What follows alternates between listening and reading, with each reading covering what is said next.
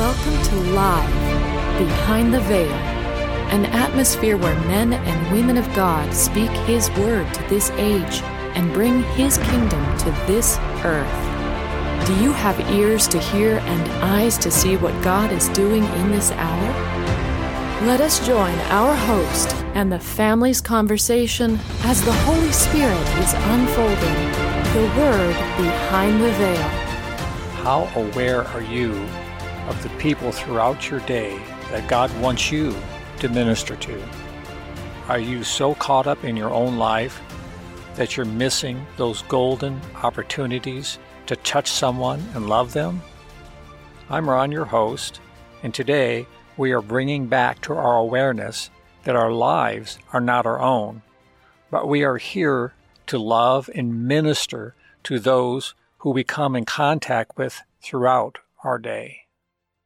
I was in a doctor's office this morning, and a lady and a man came in. She was in a wheelchair. And of all things, they had the news playing in a doctor's office on the TV on the wall. And it was just chaos after chaos after chaos. I looked at these two people and I says, What hope do they have? Where can they turn? What can they do? That's when it came to me. I do all things as unto the Lord.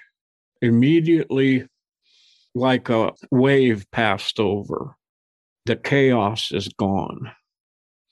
The discouragement, the futility is gone because we've set our spirit, we've set our focus to do all things as unto Him.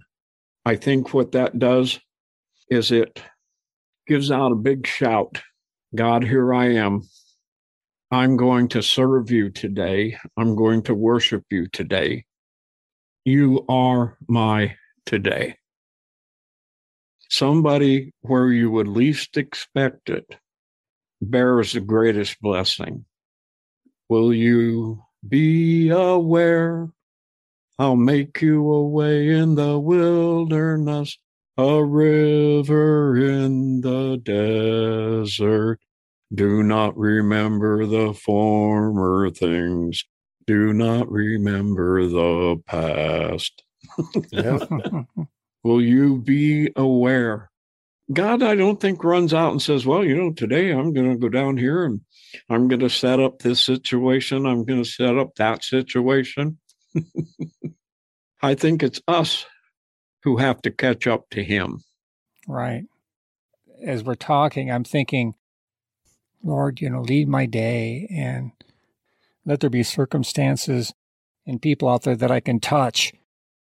Do you realize how needy this world is, there are probably billions of circumstances that God wants to touch, millions and billions of people that He wants to touch. So I don't even think it's an issue looking for the leading of the Lord. The leading of the Lord is just ministering His presence and blessing people and loving people wherever you're at. You know, you can't go wrong loving people. You can't go wrong no. being kind to them. You can't go wrong saying hi. You can't go wrong, you know, reaching out and, and creating a conversation with somebody just cause. I don't even think you have to feel led. There's so much need out there. And God wants to touch people. Plain wants to touch people, and He needs people to touch people. I think there's just a heart of love and kindness.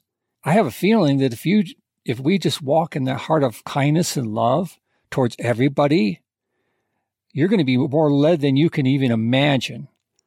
The things that'll happen around you and through you just because you care, just because you see some lady on a, on a cane and, and she walks by you and you say hi or how's your day? Can I help you with your groceries? That simple act of kindness and reaching out, who knows what could happen? Experiencing the impartation of God's Word through His family is life. Has this time in His presence blessed you? then please subscribe to our podcast at livebehindtheveil.com.